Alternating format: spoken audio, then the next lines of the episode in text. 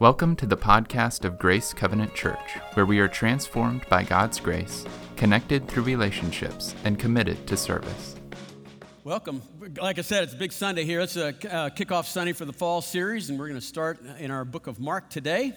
Brought a lot of band together, got our vibes and the trumpet and all kinds of fun stuff. And the window. Is that great? Uh, that, gosh, that's so beautiful. Yeah, get, let's do that. Let's get her done. Um, let me tell you a little story. A few years ago, um, my wife Melinda and I were uh, vi- visiting Vancouver, and we were staying at a friend's house, and he it came with a car. So I dropped Melinda off at the grocery store, went around the corner to uh, get some fuel in the, in the gas tank, and while I was doing that, a, a policeman pulled up behind me, right behind me, and, and got out and let me know that my license plate had expired. wasn't my car, but license plate expired, and they're going to have to impound the car right, right there. And I mean, it, the, the policeman couldn't, it was, it was like prototypical, right, can, Canadian police. I mean, he was tall, he was attractive, he was extremely polite. As a matter of fact, this is a picture of him. He looks exactly like this Dudley Do Right guy. And so, so we were talking UT football while he was uh, checking on my driver's license to make sure all things were well. And the next thing you know, his sergeant comes around and boxes my car in with his cruiser. Now that car's trapped between these two cruisers. And it's starting to kind of get a little bit weird that it's taking so long. And so I started walking over to the sergeant's car. His door's open now. He's on his laptop and, and, the, and the communication thing, right? This little walkie-talkie thing. And, and, I, and I, start, I come over there and I say, hey, what, what's, what seems to be the problem? And here's what he did to me. He said this, get behind my car. He went for his gun and said, get away from my car. And do you know what I did? Oh, I did that very thing. I got, I, so I go over to the, the uh, I said, hey, Dudley, what's, what's going on here that he would be so alarmed at what's happening? And he said, okay, so it turns out uh, there's a Matt Cassidy in Canada that's wanted for armed bank robbery. and we're just trying to make sure that it's not you.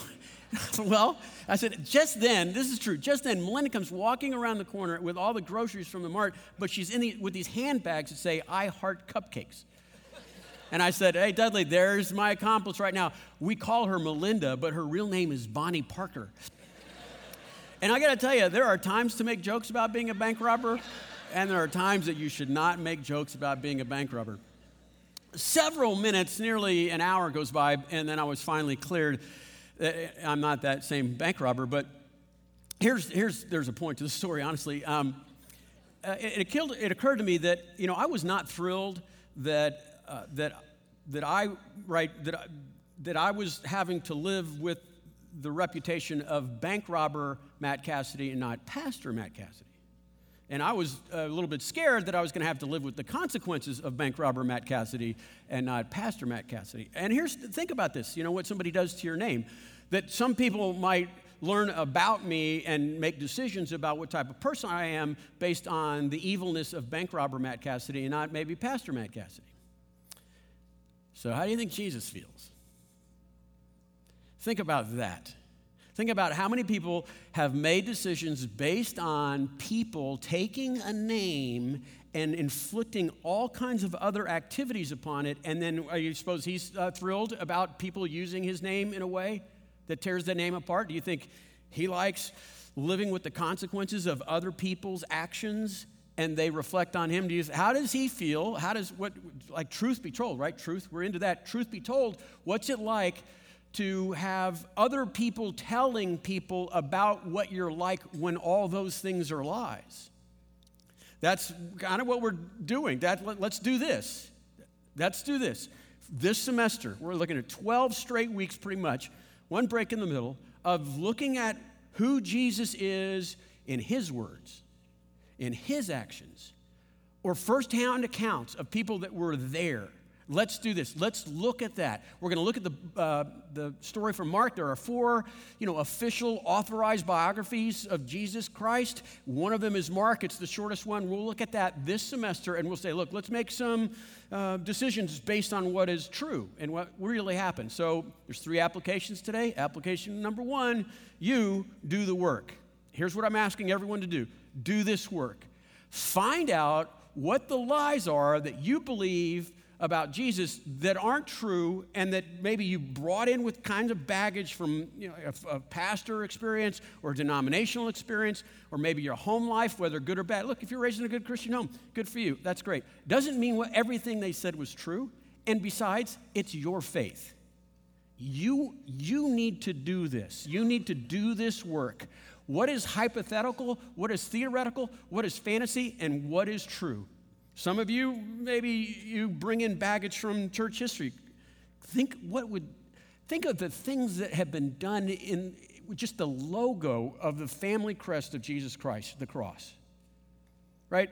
The, the, the Inquisitions, Nazi Germany, right? The Crusades, all these things. And Jesus is going, no, no, no, I'm not bank robber Jesus. You know, that's not who I am. That's not what I'm like. And I, and so listen, you owe it to yourself to do this, to do the work on this. You owe it to Jesus to know who he really is. And if, and if he says something and you don't like it, fine. Make your decision based on what he says, what he does, and then at least you're, then you're living a life out of what's true. That's what we do at Grace. Honestly, this, that's the, maybe the job of this church is to track down and find out the lies that we believe about God because that's the most important thing about you is what you believe. We get those lies and we smother them and drown them and kill them with truth and then we live our lives based on those the death of lies and these newfound truths.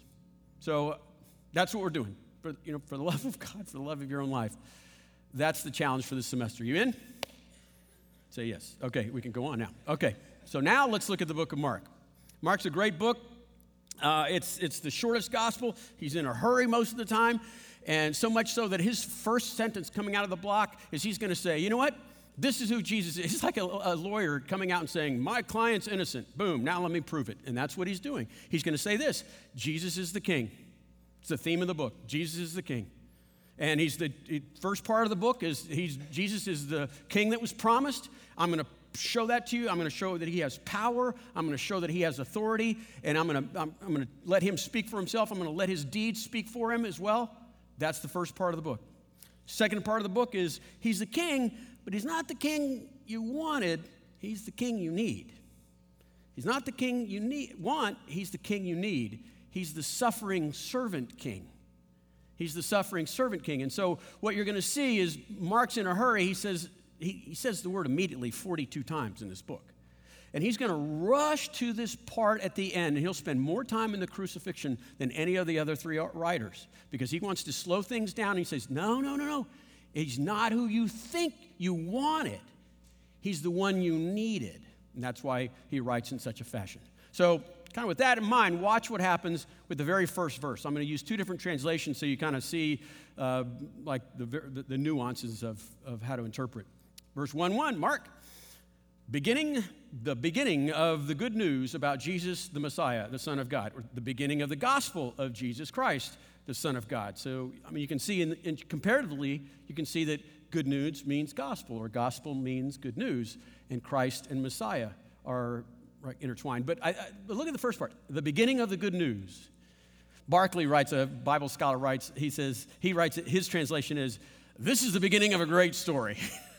This is how it all began. That's his point. And so when a, when a Greek ear or a Roman ear uh, heard the word Christ, Jesus the Christ, th- that's a title. We, we make it look like Jesus Christ is his first and last name. Christ is a title. And so if you're a Roman with, with speaking Greek, you think, oh, that means an anointed royal king. If you had a Hebrew ear and you're listening to Jesus Christ, you'd say, wait, that means Messiah. That means the promised one that was promised by God in ages past that he would come and he'd be a king that rules. He would be a king that delivers us from our, from our enemies. So, so, in that first sentence, I just want you to see that first sentence is loaded with this declarative statement that says this that this is the good news about Jesus, the king, the Messiah, the promised one, the royal one. He's not a king, he's the king. That's the point of Mark. And he says it right at the beginning. Now, our outline is I, I want to just see, see, show you what's happening with now that he has that topic sentence done. We're going to learn about the forerunner to the king and then the king himself. The forerunner and then the king. The, the for, kings need forerunners. That's why it starts with a forerunner. Even today, dignitaries, presidents, you know, rulers of countries, before they come to a town, they have a forerunner, right? They're called the advanced party And what does the advance party do? They say, look, look, this is going to be the path that the, the president's going to go down, so we've got to clean this place up. We've got to fill in these potholes. Let's get all this trash and garbage out of here. Let's put on, you know, make this place look great. Still do it today. They did it back then when kings would come.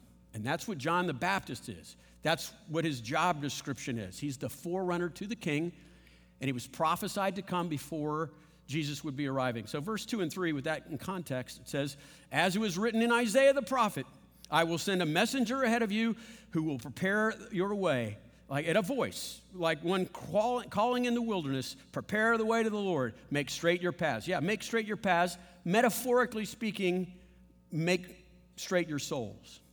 Why was this preparation necessary? Now, the context of Mark is it's the first of the four Gospels, first of the four biographies of Jesus. And so there is a gap. If you look in your Bibles, the last book is Malachi, and the next book is Matthew, okay? There might be a page or two in between. There's 400 years in between there. And so this is the first story that happens after Malachi that ends with, Your hearts are of stone. Uh, you're in timeout. I'm not even going to talk to you because you're not listening. And so 400 years goes by, and, and John the Baptizer, he serves as this alarm clock that says, okay, okay, listen, God is moving amongst us, like Aslan is on the prowl, right? He's moving amongst us. Things are changing back. It's a turning point in the way God is dealing with humanity, right? 400 years of slumber. Wake up. Get your lives right. Make your paths straight. Get your lives in order. That was his message.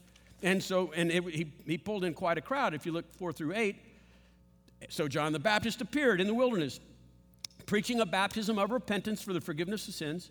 The whole Judean countryside and all of the people in, of Jerusalem went out to see him and confessing their sins. They confessed, and then they were baptized by him in the Jordan River. And, and this was his message.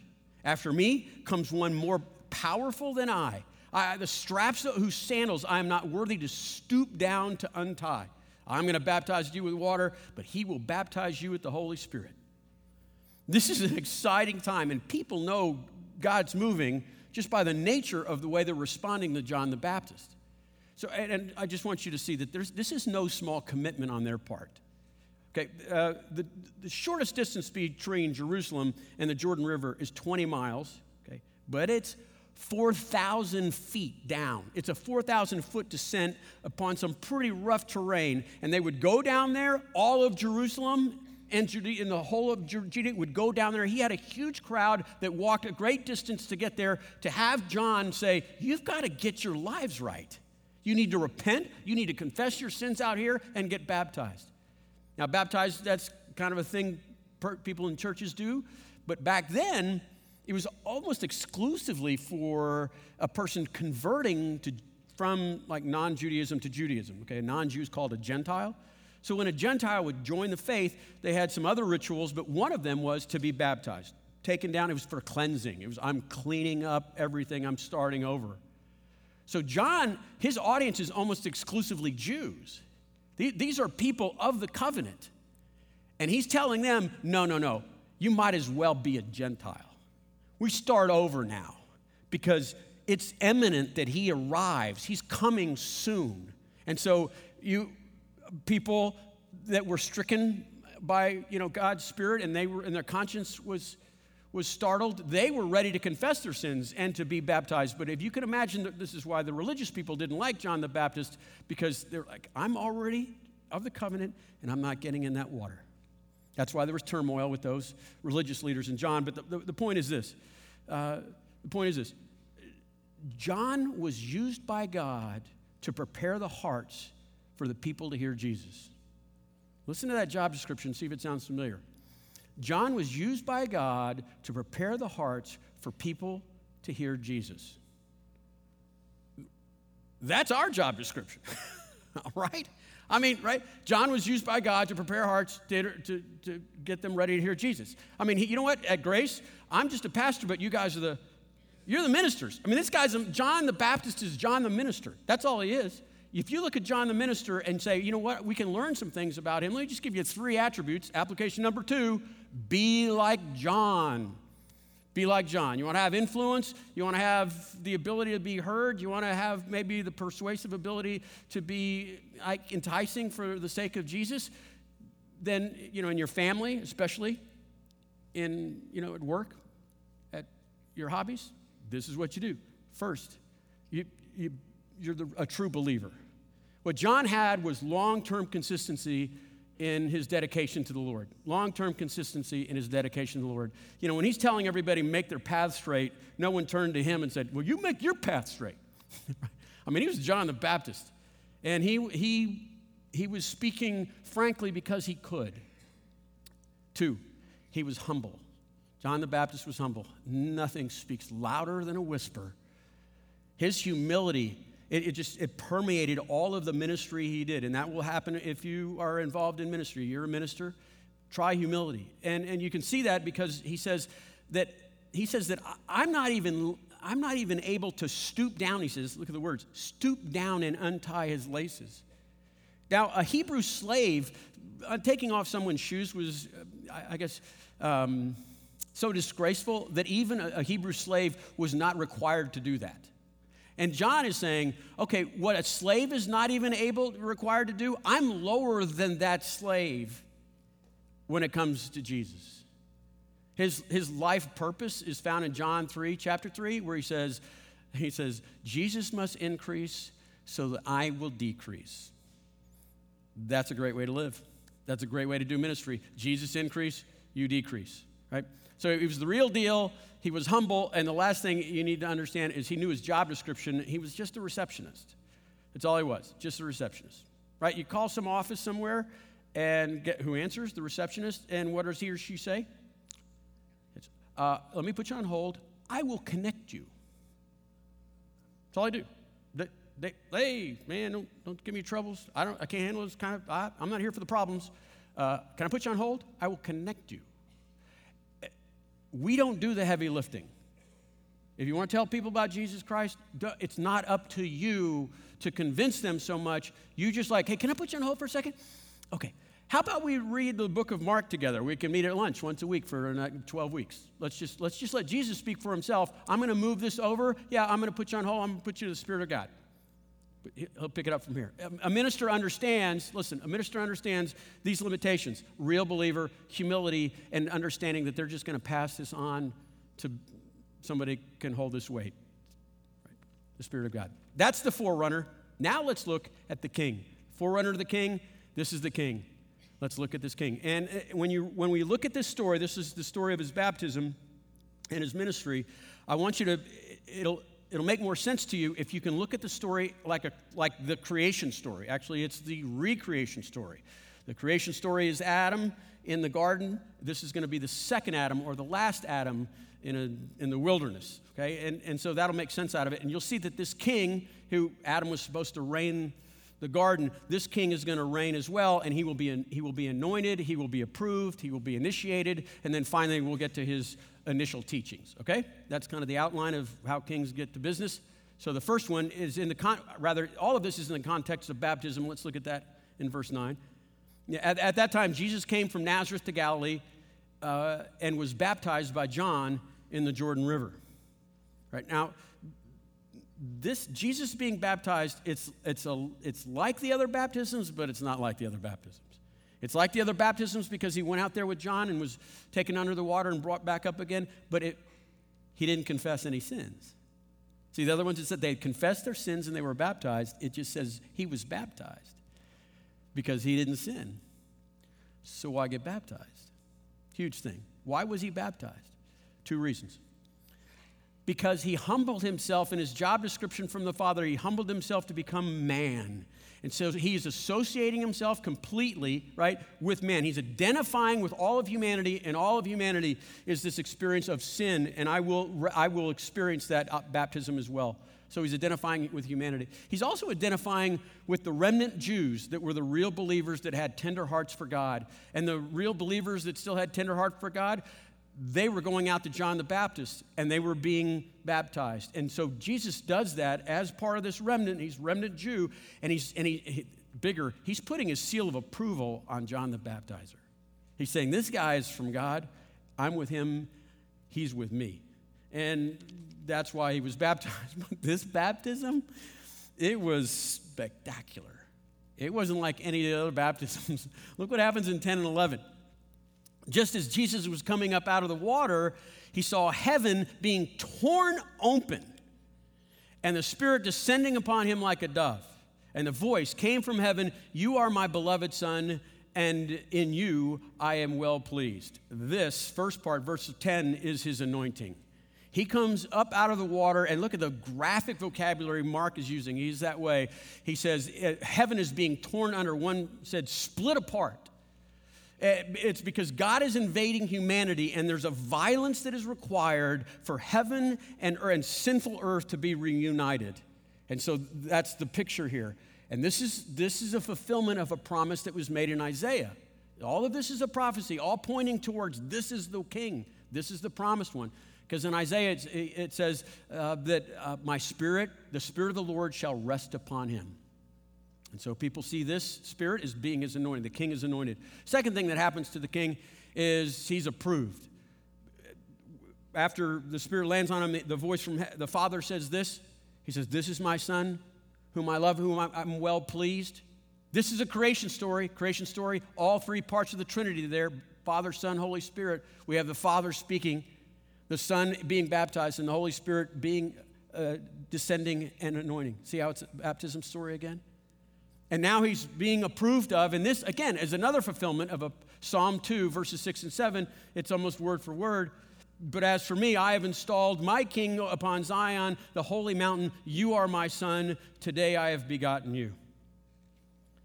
The king is anointed, he's approved, and now he's needing to be initiated. This is the story of his temptation. Now, it, it seems strange.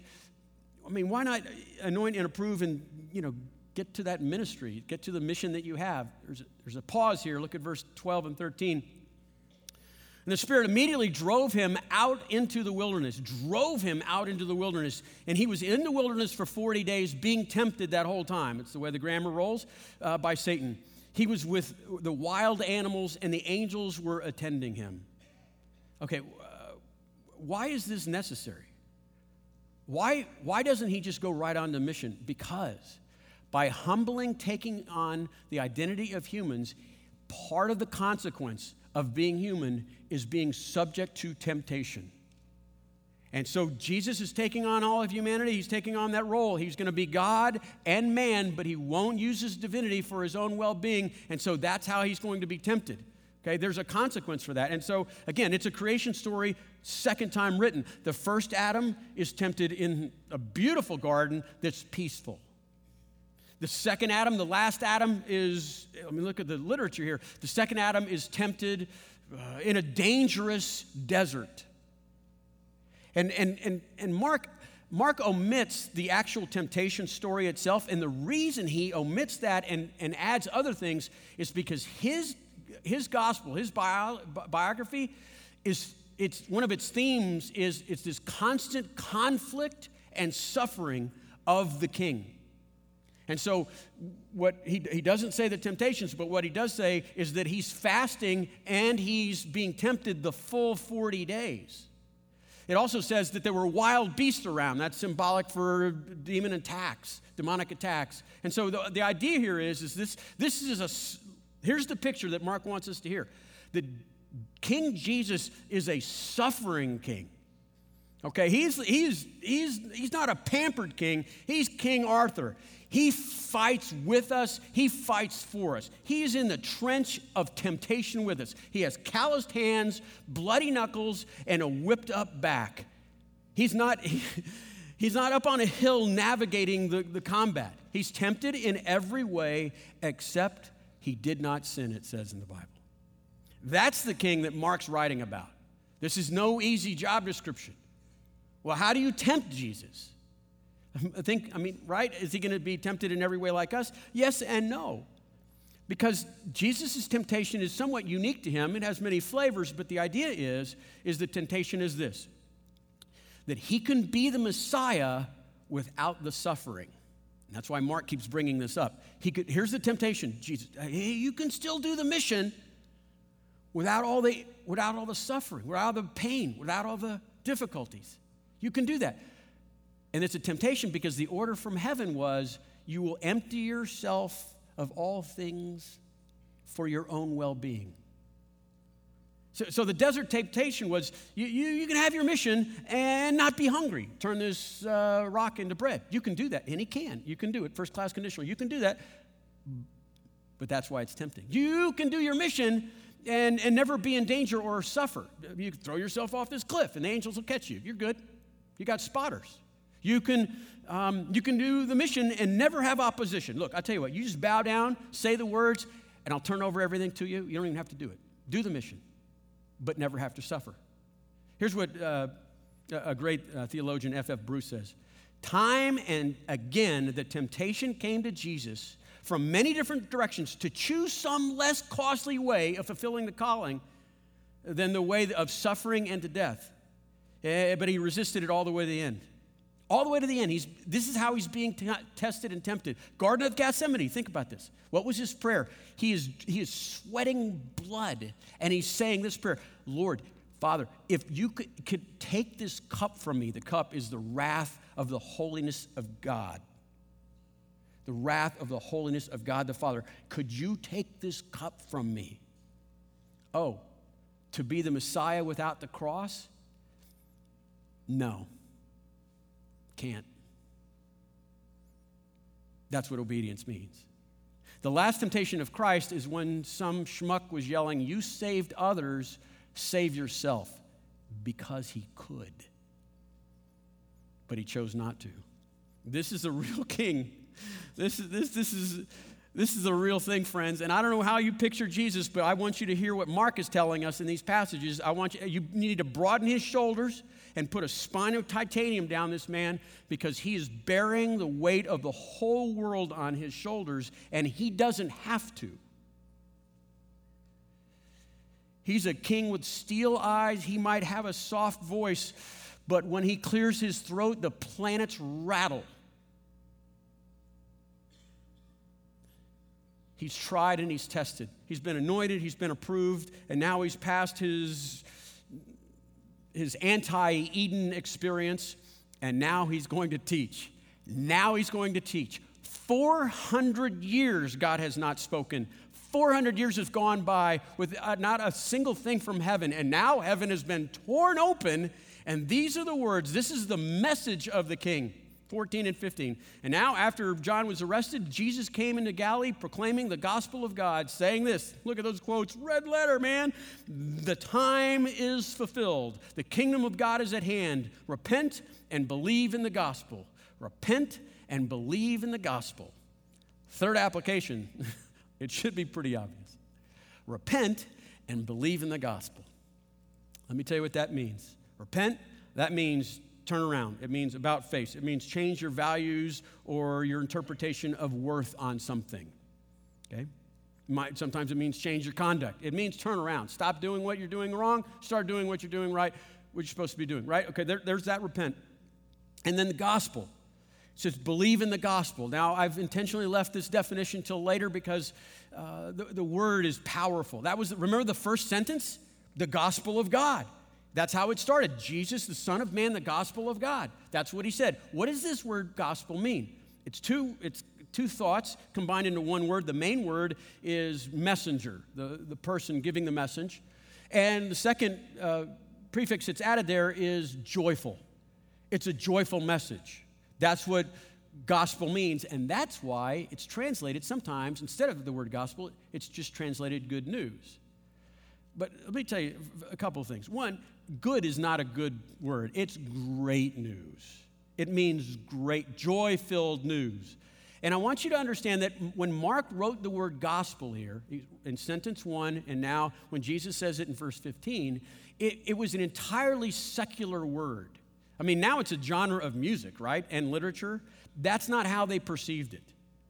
Gospel was used in the common vernacular when there was a, a, a message that was given that was history making, life changing, joy give, joy filling, right? Right here it is again. History making, life changing, joy filling message. It was plain, regular words. And when these people heard that word gospel, they heard a message of joy is given. Let me tell you how secular this word is. It, the exact same word was used when Greece finally uh, beat the Persians and uh, in the Battle of Parthenon, and they sent a messenger, an evangelist. That's that first word, by the way, messenger. They sent an evangelist to tell uh, Greece the good news. And here's what the news was We fought for you, we won for you, you are no longer slaves, you are free. Is that good news? That is not good news. That is great news. That is life changing, history making joyful news. We fought for you, we won for you, you are no longer slaves, you are free. That word was used gospel. That's what Jesus, that's what Jesus is talking about for, in this sentence right here. It's an announcement of something that happened that changes everything. That's what the gospel, that's what, that's what Christianity is. That's how it's different than other religions. Look, other religions, here's some advice to follow. Here's a to do list to get on. Get on it. Christianity is an announcement of an historical event that absolutely transforms who you are and who you belong to. The gospel announcement is this that Jesus fought for you, that Jesus won for you, that you are no longer a slave, and now you're free. That's great news. Repent and believe in that. That's, that's the first words after 400 silence, four year, 400 years of silence. That's what he says. Repent. I've got some great news for you. And that's our outline. Repent. Let's start with this. Repent. It's beginning of the semester. Come and join us. Let's do this. Let's get all the way to Thanksgiving, right? Punch through to Thanksgiving, looking at the book of Mark. Let's start today, though, with do you need to stop doing something that's been nagging you, that, right? You know you should not be doing. It's destroying your relationships with other people, with yourself, maybe with relationship with God. You need to start doing something else. You need to repent of how you view life and who is the center of your universe. Uh, John the Baptist, do you need to confess your sins to someone? It is so lightening, you know, to tell someone, to confess something to someone. It, it takes the burden off of you. Shame is only as strong as the darkness that encages it in your soul. Shed some light on it, let the world know it's good. Repent. Two, believe in the gospel. Believe in the gospel. Believe in this fact. Change your mind maybe about this that you think Christianity is coming here on Sundays and helping people across the street and all that other stuff. That is not the good news. That is mildly bad news. Christian message is an historic event took place, and you were so bad that heaven had to be torn open, and God's only Son had to be sent here so that he would pay the cost for the debt that you had to the Holy Father so that you guys could have a conversation. And ultimately, intimacy. You need to change your view on great news. It's not an activity, it's a truth. If you're new to this, stay with us. I know this, I mean, this is an avalanche of new information for some concept, rather, a paradigm of religion versus uh, Christianity. So hang in there. Come back next week. Let's have more conversations. Let's let Jesus do the, the actions and his words, and let's see where that leads. But some of you, today's that day.